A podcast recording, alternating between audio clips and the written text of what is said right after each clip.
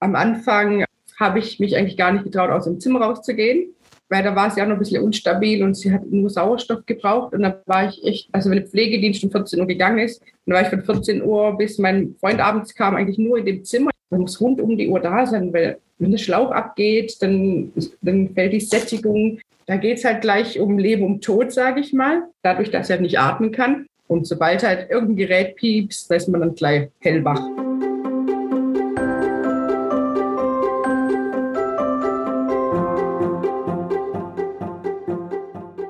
Willkommen zur 13. Folge des Mein Herz lacht Podcasts, dem Podcast für Eltern, die Kinder mit Behinderung oder einer chronischen oder seelischen Krankheit haben. Ich bin Christine vom Mein Herz lacht Team und in der heutigen Folge hören wir die Geschichte von Anke. Anke hatte eigentlich eine ganz normale Schwangerschaft, bis etwas mit den Herztönen ihres Babys nicht in Ordnung war. Es folgte ein Notkaiserschnitt. Doch als Ankes Tochter Isabella schließlich auf der Welt war, sahen sie und ihr Freund, dass bei ihrem Kind einiges anders war. Seitdem haben sie Sauerstoffflaschen zu Hause und Isabella muss rund um die Uhr überwacht werden. Wie ihr Alltag aussieht, das erzählt uns Anke in dieser Podcast-Folge. You've been down this road for far too long. He left your love behind. But still you keep on crawling back, despite the pain inside. Liebe Anke, herzlich willkommen in unserem Podcast. Du weißt, was es heißt, ein Beatmungsgerät zu Hause zu haben, denn deine Tochter muss rund um die Uhr mit Sauerstoff versorgt werden. Erzähl uns doch mal, wer du bist und was es mit deiner besonderen Tochter auf sich hat. Hallo, liebe Christine. Ja, ich bin die Anke. Ich bin bald 40 Jahre alt. Ich wohne mit meinem Freund im Enzkreis. Seit sechs Jahren lebt auch unsere Tochter Isabella mit uns zusammen hier, beziehungsweise erst seit fünfeinhalb Jahren. Sie war das erste halbe Jahr nur in Kliniken. Sie hat eine Hirnstammfehlbildung und der Hirnstamm ist bei ihr nicht richtig ausgebildet. Er ist zu klein und hat nicht die richtige Form. Und die Nervenbahnen sind entweder nicht angelegt oder gequetscht. Ja, und dadurch kann sie halt weder atmen noch schlucken. Sie hat keine Mimik, also und sie ist hyperton, sie kann sich nicht gut bewegen. Sie hat Klumpfüße an beiden Seiten. Sie trägt eine Brille, sie hat Hörgeräte. Ja, dadurch, dass sie halt nicht atmen kann, wird sie 24 Stunden beatmet. Sie hat ein Tracheostoma, also einen Luftröhrenschnitt. Dort ist eine Kanüle drin und da hängt ein Schlauch dran. 24 Stunden ist er dran, genau. Und wusstet ihr denn eigentlich in der Schwangerschaft schon, äh, dass etwas an ihr anders ist oder wie war das damals? Nee, also ich hatte eigentlich, sage ich mal, so eine Bilderbuchschwangerschaft mit Übelkeit am Anfang und anderen Beschwerden, die es halt gibt, die ganz normalen Beschwerden. Und ja, bei einer Untersuchung wurde festgestellt, ich habe zu viel Fruchtwasser. Und da hat die Ärztin festgestellt, dass Isabella Klumpfüße hat. Das heißt, die Füße, die sind nach innen gewachsen. Also durch eine Fehlstellung, eine Fußfehlstellung. Aber die Ärztin hat auch gleich gesagt, also das ist gar kein Problem, wenn die Isabella auf die Welt kommt, dann bekommt sie Gipse die ersten Wochen. Und vielleicht braucht sie eine kleine OP, aber das ist alles nichts Großes. Das haben ganz viele Kinder und für uns war das eigentlich auch gar nicht dramatisch. Also wir wussten, okay, müssen vielleicht andere Strampler kaufen, aber für uns war das nichts Schlimmes. Also das war für uns okay, das ist dann halt so. Dann ist sie auf die Welt gekommen und dann war doch alles ganz anders. Ja, war alles ganz anders. Sie musste dann leider in der 33. Woche per Notkaiserschnitt geholt werden, weil ihre Herztöne, ihr Herz hat nicht mehr richtig geregelt und die Ärzte wussten halt nicht, was hat das Kind. Also irgendwas mir warm im Herz. Und dadurch, dass sie groß genug war und schwer genug, eigentlich für die 33. Woche, haben die Ärzte gesagt, im Bauch können sie nichts machen, wir müssen das Kind holen. Ja, und eine Stunde später war sie dann da und auch gleich weggetragen, weil sie hatte nicht geatmet. Ich habe das alles ich habe da nichts mitbekommen. Ich lag da ja, ich war nicht in Vollnarkose, aber ja, war ja eh alles Schockzustand sozusagen. Ja, dann kam mein Freund, dann durften wir ganz kurz vorbei und dann wurde die Maske hochgehoben und dann gesagt, ja, das ist Ihre Tochter, gibt noch Probleme. Und dann kam irgendwann ein Arzt rein und hat gesagt, ja, Ihre Tochter, die atmet nicht ähm, und wir konnten sie nicht intubieren. Und wahrscheinlich hat sie auch keine Speiseröhre. Und ja, wir wissen jetzt nicht, was genau ist. Wir müssten nach Tübingen fliegen. Und wir wussten nicht, was los ist. die Ärzte haben dann gesagt, ja, bleiben Sie noch hier bei Ihrer Frau. Sie brauchen erst mal ein bisschen Zeit dort. Bleiben Sie lieber hier. Und dann mein Freund hat seinen Kumpel angerufen und der hat ihn dann darüber gefahren und in Tübingen schon, ja, wo bleiben Sie denn? Mann, Mann, Mann. ja, und ja, dann durfte er kurz zu unserer Tochter rein, ja, kurz Hallo sagen und dann wurde aber gleich beiseite geholt. Zwei Oberärzte mit ihm in einem extra Raum. Dann war da schon ein DIN A4-Blatt mit Sachen, mit Diagnosen. Das stimmt nicht, das stimmt nicht. Zu kurzer Hals, die Ohren zu tief, die Füße, sie bewegt sich nicht. Also eine ganze Liste. Er war dann, saß dann dort bei den Ärzten und war dann auch erstmal vor den Kopf gestoßen und, und ist dann nachts nochmal zu mir gefahren und hat mir das erste Bild gezeigt. Genau, und ja, das war so an die erste Stunde von unserer Tochter.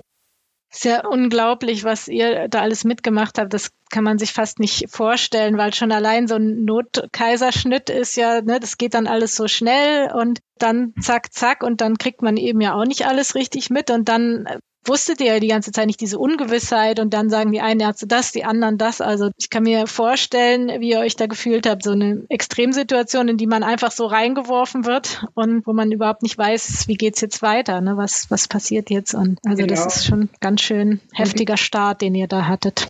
Und diese Extremsituation, die ist ja toujours bliebe. Das ging ja immer, es wurde ja nie weniger, es wurde, kam immer mehr dazu das war ja das Schlimme. Als Frau muss man das erstmal verkraften, den Kaiserschnitt, dass das Kind einem aus dem Bauch gerissen wird, dann bis man überhaupt wieder richtig laufen kann. Dann kam nachts um zwei die Hebamme und zeigt einem, wie pumpe ich ab, wie pumpe ich Milch für mein Kind ab. Und ja, das alles, das Emotionale erst zu verkraften und das Körperliche. Und dann kam noch das dazu, das Kind, da stimmt was nicht, das ist nicht gesund. Ja, ich durfte am nächsten Tag, haben die mich dann auch mit dem Transport darüber gebracht, zum Glück ja, so 18 Stunden oder 20 Stunden nach der Geburt durfte ich dann auch mein Kind sehen. Dann, ja. Endlich. Wie, genau, ja. Wie, wie sah sie denn für dich aus? Schön, perfekt, wie sie da lag. Sie haben sie auch wunderschön hingelegt. ja, sag ich, ich sage immer ganz schön drapiert. So im Nachhinein hat man dann gesehen, sie hat ganz viele blaue Flecke gehabt. Und auch, ähm, sie haben versucht, ihr Zugänge zu legen am Kopf und da war sie blau und an den Ärmeln. Also und man wartet ja und freut sich dann einfach, ähm, das Kind zu sehen, wie sieht sie aus. Und ja, war dann wunderschön, ja. Dann dürftet ihr ja doch irgendwann nach Hause nach diesen ganzen Strapazen und diesem Start und Magst du mal beschreiben, wie sieht denn überhaupt das aus? Also liegt sie den ganzen Tag oder wie sieht ihr Zimmer aus? Wie sieht es bei euch jetzt aus? Ja, das Zuhause, das war auch ein Problem, weil man stellt sich ja vor, man kriegt ein Kind, man hat ein Kinderbett schon gekauft, das steht dann im, zuerst vielleicht bei Mama und Papa im Zimmer, nach im Kinderzimmer. Ja, das Kinderzimmer und unser Schlafzimmer sind im ersten Stock. Und das war keine Option, weil Isabella hatte so viele Geräte. Dann ist noch ein Pflegedienst mit uns nach Hause gekommen. Da war die Option Schlafzimmer und Kinderzimmer ist dann gleich weggefallen. Da mussten wir uns halt überlegen, wo darf Isabella bei uns wohnen? Wo kriegt man sie unter? Und mein Freund hatte dann aber die gute Idee, dass wir das ähm, Esszimmer nehmen. Und jetzt wohnt sie also im ehemaligen Esszimmer. Und da steht das Pflegebett mittendrin. Das ist noch ein Kinderbett, ein ganz kleines. dann steht ihre Geräte drin, ein Waage, da steht ähm, die Beatmungsmaschine drauf dann eine Heizung, damit die Luft angewärmt wird, dann eine Absauge, damit man das Sekret absaugen kann. Dann steht ein riesiger Sauerstofftank im Eck und ja, Spielsachen, Bücher. An der Wand hängen noch die alten Gipse, ihre ersten Gipse. Wenn man sich jetzt fragt, was kann Isabella überhaupt? Sie, sie kann sehr viel. sie ist ein richtiger Dickkopf. Sie hat einen eigenen Wille, also den sie auch durchsetzen kann. Sie kann zeigen, was ihr nicht gefällt wenn ich mit dem Absaugkatheter komme, ich muss sie absaugen, weil die Lunge auch voll Schleim ist, dann das will sie nicht. Oder wenn man mit dem Absaugkatheter in die Nase geht. Das kennt ja jeder jetzt durch die Abstriche, wie das ist in der Nase. Das ist nicht angenehm. Und das muss ich täglich bei ihr machen mit dem Absaugkatheter in die Nase rein. Das mag sie auch nicht, da kann sie sich super wärmen. Also alleine kann sie sich im Bett auf den Bauch drehen. Sie turnt da echt wild rum mittlerweile. Sie geht in Armstütz und beschafft es auch manchmal, sich hinzusetzen. Sie rollt dann über ihr Spielzeug drüber, über ihre Tonybox und sitzt dann irgendwie. Sieht zwar ungemütlich aus, aber ihr gefällt es. Was sie liebt, ist einfach ihr Spielzeug, was über ihr hängt, so Mobiles. Da kann sie stundenlang spielen, Bücher angucken. Also sie liebt Bücher, sie ist eine ganz große Leseratte. Und ja, aber man kommt so richtig an sie nicht dran. Also es gibt, das mag sie und es mag sie nicht. Was gibt es dazwischen? Das ist ganz schwierig. Sie kann nicht reden, sie hat keine Mimik. Sie kann mir wenig zeigen, was gefällt ihr jetzt, was wird sie jetzt gern machen. Also man versucht gerade viel mit unterstützter Kommunikation, also mit Bildkärtchen, einfach so zwei Spielzeuge ihr zu zeigen, zwei Bilder von Spielzeugen, dass sie auswählt, ja, ich möchte jetzt lieber das Spielzeug und nicht das. Weil sonst macht man ja einfach, ja, jetzt machen wir das, jetzt stellen wir das Buch hin oder jetzt stellen wir das Spielzeug hin, dann wird es einfach gemacht. Geht ja auch darum, was will sie? Wie kann sie das zeigen?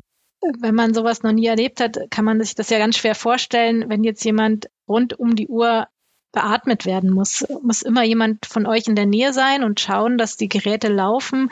Oder wie sieht so euer Alltag jetzt aus? Ja, also man kann es jetzt nicht allein lassen, kann man ja kleine Kinder auch nicht. Also es muss immer jemand da sein bei Isabella. Am Anfang habe ich mich eigentlich gar nicht getraut, aus dem Zimmer rauszugehen, weil da war sie auch noch ein bisschen unstabil und sie hat nur Sauerstoff gebraucht. Und dann war ich echt, also wenn der Pflegedienst um 14 Uhr gegangen ist, dann war ich von 14 Uhr bis mein Freund abends kam eigentlich nur in dem Zimmer. Ich habe mich, zum Glück ist neben dem Zimmer die Küche, dann konnte ich in die Küche gehen. Aber ich bin jetzt nicht an den Briefkasten vor die Haustür, also das an der Straße. Ich habe mich nicht getraut oder Holz zu holen für den Ofen. Ich habe mich nicht getraut, rauszugehen aus dem, Zimmer einfach. Man muss rund um die Uhr da sein, weil wenn der Schlauch abgeht, dann, dann fällt die Sättigung oder man muss inhalieren oder muss sie absaugen. Mittlerweile hat sie es ein bisschen stabilisiert. Da kann ich sogar mal in die Dusche gehen und weiß, okay, wenn es piepst, dann habe ich noch ein paar Minuten. Aber sonst muss halt immer jemand da sein. Und wenn man schläft bei ihr und hat Nachtdienst und der Schlauch geht ab, dann muss man halt auch gleich aufstehen. Also beim Kind, was weint und dann nach seiner Mama ruft, dann kann man dann auch sagen, okay, ich komme gleich oder ich drehe mich noch mal kurz um. Aber da muss man halt echt gleich aufstehen, den Schlauch drauf machen, weil sonst sinkt die Sättigung. Das ist halt alles sofort kritisch, ne? weil wenn nicht genug Sauerstoff da ist, also dann habt ihr oder lebst du dann eigentlich in ständiger Angst, nicht mehr. Also am Anfang ja. Am Anfang hat man auch ein paar Notfälle. Aber mittlerweile ähm, ist sie stabiler geworden, weil sie größer ist, die Lunge ist größer und ich weiß, was ich in einem Notfall machen muss. Weil wenn ich einen Notarzt rufe, der kann auch nicht mehr. Und wenn man das einmal so tief verinnerlicht hat, dann, dann ist die Angst auch weg. Also wir waren jetzt am Wochenende auch mit ihr, ähm, also mit Freunden ist mit ihr zu meiner Mutter gefahren, also 120 Kilometer weit weg. Wir haben da auch mal übernachtet. Dann ist zwar das Ladekabel von unserer Absauge kaputt gegangen, war jetzt auch nicht so toll. Man ist dann halt auch auf die Geräte voll angewiesen und man hat alles doppelt mitgenommen und, und Notfallsachen und den Ambubeutel und dann geht halt dann doch irgendwas kaputt. Und du hast vorhin so gesagt, dass gleich am Anfang schon ein Pflegedienst mit nach Hause gekommen ist und jetzt, glaube ich, auch noch zu euch kommt. Weil wie ist denn das? Also jeden Tag 24 Stunden Schicht zu haben, das kann ja eigentlich kein Mensch schaffen, oder? Also wie, wie macht ihr das? Teilt ihr euch auf? Kannst du überhaupt arbeiten gehen oder wie läuft das bei euch ab? Also offiziell stehen Isabella 24 Stunden Pflegedienst sogar zu. Aber durch den Pflegekräftemangel sind wir überhaupt froh, dass wir überhaupt einen Pflegedienst haben. Wir haben jetzt mittlerweile sogar zwei Pflegedienste. Wir haben ganz tolle Krankenschwestern, die sich echt super um Isabella kümmern. Also die mögen die auch, das merkt man auch. Das ist echt wunderbar. Wir haben tagsüber von 8 Uhr bis 14 Uhr jemand und Isabella kann dadurch in den Kindergarten gehen. Also sie geht dreimal in den Kindergarten und da ist der Pflegedienst halt komplett mit. Sie wird abgeholt mit dem Taxi und dann kommen sie wieder zurück mit dem Taxi, genau. Nachmittags ab 14 Uhr bin ich immer alleine mit Isabella. Da haben wir nie jemand, außer ich wünsche mir jemand, dass ich halt explizit, ich einen Termin habe, jemand brauche. Aber sonst haben wir unterm Tag niemand und erst ähm, abends für die Nacht kommt jemand ab 21 Uhr oder 22 Uhr. Und wenn halt kein Pflegedienst da ist, dann müssen mein Freund und ich die Nächte selber machen. Unter der Woche, wenn mein Freund dann arbeiten muss, mache ich die Nächte selber. Das heißt, ich habe ein ausziehbares Sofa bei Isabella im Zimmer, wo ich mich hinlege. Und am Anfang konnte ich da auch noch nicht schlafen. Mittlerweile schaffe ich es aber auch mal drei Stunden am Stück zu schlafen, wenn Isabella auch schläft. Und sobald halt irgendein Gerät piepst oder irgendwas leer ist oder der Schlauch abgeht, aber da ist man dann gleich hellwach. Dann ist sie auch oft wach nachts, sie ist jetzt nicht die beste Schläfer. Also es kann schon sein, dann steht man halt 20 Mal in der Nacht auf, dann schläft man wieder kurz zwischendurch steht dann wieder auf. Ja, das sind die Nächte so mit unserer Tochter. Das ist dann auf Dauer ja auch ganz schön anstrengend, wenn man nie mal eine Nacht durchschlafen kann, immer so unterbrochen ist und das dann mehrere Nächte hintereinander hat. Wie geht's dir denn dann am nächsten Morgen? Ja, wenn der Pflegedienst kommt morgens um 8 Uhr, dann kann ich mich auch nochmal hinlegen und kann einfach ein paar Stunden schlafen. Das mache ich dann auch.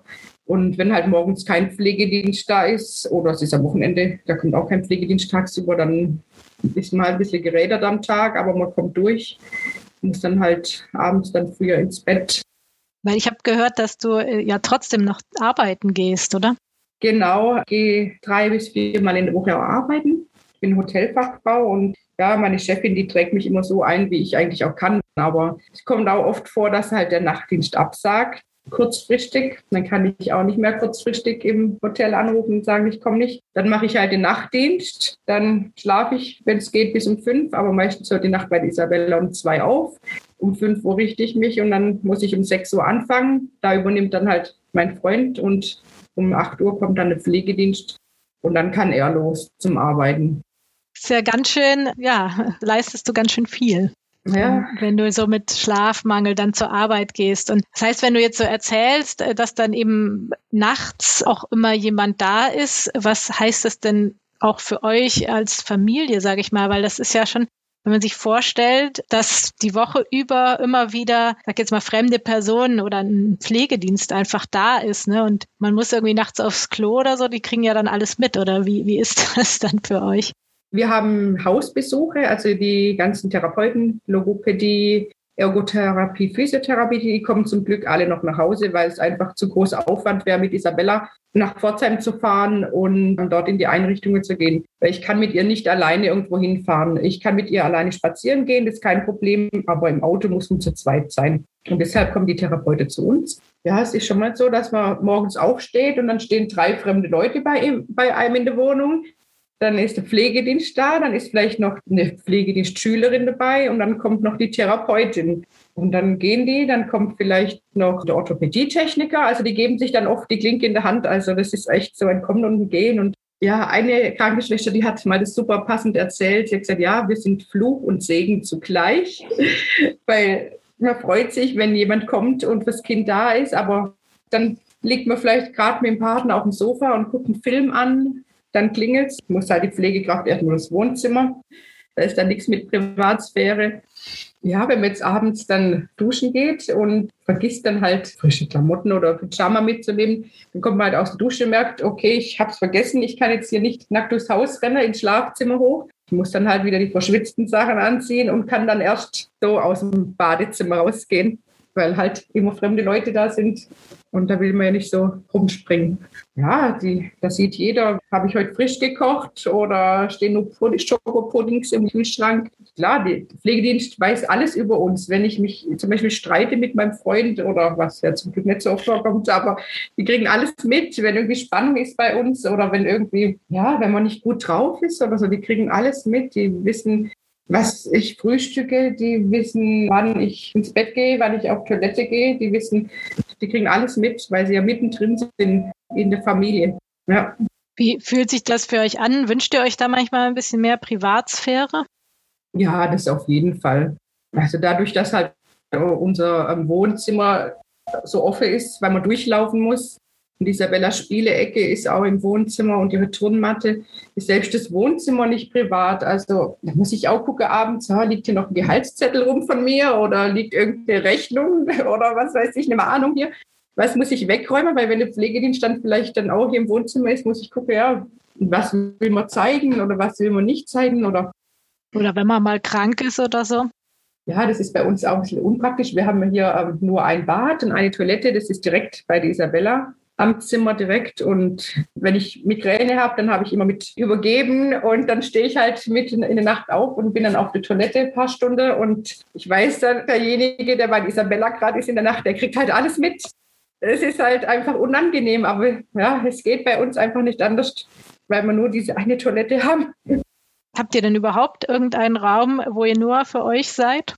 Also das Schlafzimmer, da kommt niemand rein. Da fühlt man sich wahrscheinlich manchmal auch wie so ein offenes Buch, oder? Das auf jeden Fall, ja. Ich habe gehört, ihr sucht ja jetzt auch was zum Umziehen, vielleicht was Größeres. Gibt es denn da irgendwas, was ihr euch wünschen würdet, wenn ihr jetzt eine Wohnung oder ein Haus so planen könntet, dass es für eure Bedürfnisse passt? Wie würde das dann aussehen? Also auf jeden Fall erstmal barrierefrei reinkommen. Also wir haben überall Treppen. Dann ja, für Isabella ein größeres, schöneres Zimmer, dann vielleicht noch ein Extrazimmer für die ganzen Hilfsmittel, weil die stehen bei uns überall in der Wohnung rum. Ein Stehständer, dann hat sie einen Therapiestuhl, der steht überall verteilt in der Wohnung rum. Und wenn da, wenn man da einen Raum hätte, wo die ganzen Sachen, wo man dann abstellen könnte, das wäre toll. Oder dann ein großes Bad einfach auch, dass wir Isabella einfacher baden können, wie es jetzt ist. Das wäre schon toll. Und halt ein eigenes Zimmer für mich. ein Rückzugsort oder mein Büro, mein Nähtisch. Genau, das wäre natürlich, das wäre natürlich toll. Wie ist das für dich? War es so, dass du am Anfang das Gefühl hattest, ich sag mal, andere Eltern, die vielleicht gesunde Kinder haben, haben ganz andere Themen? Oder hast du dich da irgendwie einsam gefühlt oder jemanden gesucht, mit dem du dich auch mal austauschen kannst? Ja, am Anfang fühlt man sich schon ein, man kommt nach Hause mit dem Kind und ja, man ist wenig Mutter. Also ich gehe wieder einkaufen, aber mein Kind ist zu Hause oder ich mache alles trotzdem alleine und habe nicht das Kind dabei. Das war für mich am Anfang schwierig. So dieses Muttersein, man ist so viel anderes einfach. Man muss organisieren, man muss rumtelefonieren, mit Krankenkasse rumtelefonieren, im Pflegedienst und andere Hilfsmittel äh, beantragen. Aber so, man ist wenig Mutter eigentlich ganz wenig. Und ähm, ja, ich wollte dann am Anfang auch ein bisschen im Ort mit den anderen Müttern ein bisschen so in Kontakt und bin dann in so eine Krabbelgruppe. Da stand ich dann aber vor der ersten Barriere. Im Gemeindehaus ging so Treppen nach oben. Und stand ich erstmal unter und wollte eigentlich schon umdrehen und hat eine andere Mama geholfen, den Kinderwagen mit Isabella und den ganzen Geräten nach oben zu tragen. War eigentlich ganz schön, bis auf das eine Mutter dann gesagt hat, ja, ich habe auch drei Kinder, ich habe auch meine Sorgen. Da habe ich gesagt, ja, das habe ich nie angezweifelt. Also ich habe gar nichts gesagt. Ich habe unsere Geschichte erzählt und die haben Isabella gesehen. Und dann kommt eine und sagt, ja, mit drei Kindern hat man auch Sorgen. Und dann denke ich, ich werte das auch gar nicht. Und dann war das auch das erste und das letzte Mal, dass ich dorthin bin, weil ich habe gesagt, nee, das tue ich mir jetzt nicht an. Unseres ist halt, da geht es halt gleich um Leben, um Tod, sage ich mal. Aber deswegen hat eine andere Familie nicht weniger Sorgen, wenn das Kind, was weiß ich, ja, eine Rechtschreibschwäche hat oder andere Sorgen. Also das habe ich noch nie gewertet.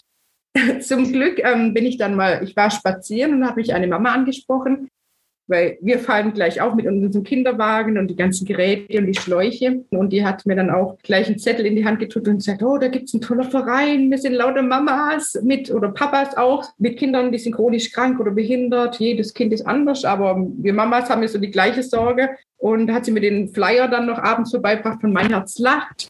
Und dann habe ich dann auch gleich mit der Geld telefoniert und so bin ich dann auch zu mein Herz Lach gekommen und habe da auch ganz tolle Mamas kennengelernt. Und es tut einem schon gut. Und man kann sich einfach gegenseitig unterstützen. Diese Grundsachen sind gleich. Wo kann ich eine Therapie beantragen? Wo kann ich das und das Hilfsmittel beantragen? Habt ihr noch einen Tipp? Was gibt es denn sonst noch? Und das ist halt echt toll, dass man da so andere Eltern hat und vor allen Dingen, man kann sich treffen. Also im Internet gibt es ja Foren oder bei Facebook oder so, wo man auch mit Eltern im Kontakt ist, aber wir treffen uns halt und man kennt sich. Das ist halt das Schöne einfach. Und dann hast du ja, glaube ich, auch über Mein Herz lacht die Dani kennengelernt und die ist Architektin. Und magst du mal erzählen, was sie dir angeboten hat, falls sie jetzt demnächst irgendwie was Neues findet, wo ihr hinziehen könnt? Sie hat so ein Projekt mit diesen wohnfeldverbessernden Maßnahmen und sie hat sich gemeldet bei mir und hat gefragt, ob sie bei uns hier in der Wohnung uns irgendwie unterstützen darf, weil sie weiß, wir haben viele Geräte, viel medizinisch und ich, also es sieht jetzt nicht wie eine Intensivstation aus, da versuchen wir selber, dass es eher wohnlich aussieht. Aber sie hat gesagt, gerade für mich, für die Mama vielleicht eine Rückzugsoase, einfach eine kleine Ecke, wo man einen schönen Stuhl reinstellt oder eine Lampe oder schön gestaltet, um sich wohlzufühlen. Und ja, auch vielleicht so die Optimierung einfach, dass man vielleicht platzsparender was machen kann, vielleicht irgendwelche Einbauschränke vielleicht auch oder dass man gerade diesen Sauerstoffflasche und so, dass man es einfach in Schränke reinräumt, dass man es gar nicht so offensichtlich erstmal sieht.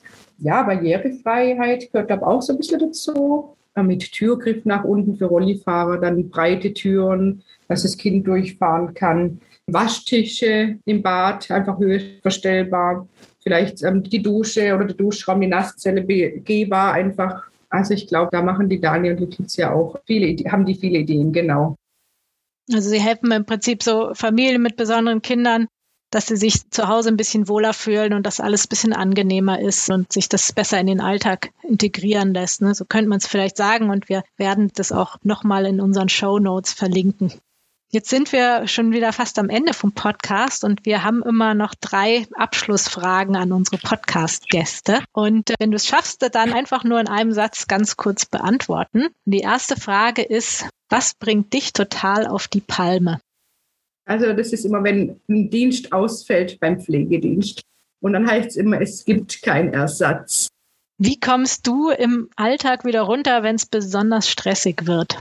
Also außer Schokolade essen. ich nähe gerne und viel, gerade auch für meine Tochter. Ich nähe irgendwelche Schutzhülle für die Schläuche oder irgendwelche Lagerungskissen oder Schuhe für über die Orthese anzuziehen. Also da nähe ich gern und das, das bringt mich runter vom Alltag. Super schön. Das äh, klingt auch spannend. Vielleicht wäre das auch was für andere Eltern. Ne? Gibt es Tipps, wie man sowas auch ein bisschen äh, schöner gestalten kann? Und was ist dein persönlicher Herzenswunsch? Also einerseits als pflegender Angehöriger einfach wahrgenommen werden in der Gesellschaft. Das sind Vollzeitjobs, die wir hier leisten die Eltern, ja, oft geht es oft nur um die, die Alten, die gepflegt werden müssen auch. Aber es sind ganz viele Kinder, die gepflegt werden müssen. Wunsch in eigener Sache wäre, einfach mehr an Isabella ranzukommen, mehr von ihr zu erfahren oder dass man mehr, dass sie mehr ein zeigen kann.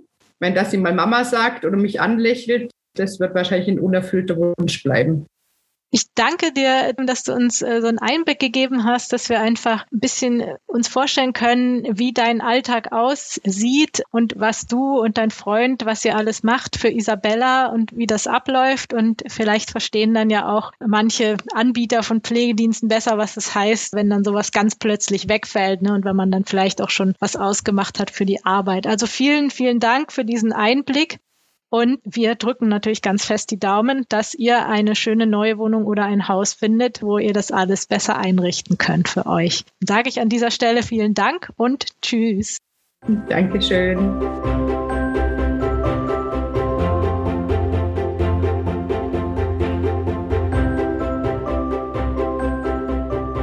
Nun wisst ihr, wie es bei Anke zu Hause zugeht. Habt ihr auch ein besonderes Kind und seid auf Unterstützung angewiesen?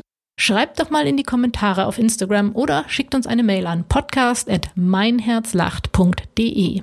Wünscht ihr euch auch manchmal jemand, der euch einfach versteht? Weil es ganz vielen Eltern bei Mein Herz lacht so ging, haben wir ehrenamtliche Zuhörerinnen. Sie haben selbst besondere Kinder und leihen allen Mitgliedern ein offenes Ohr.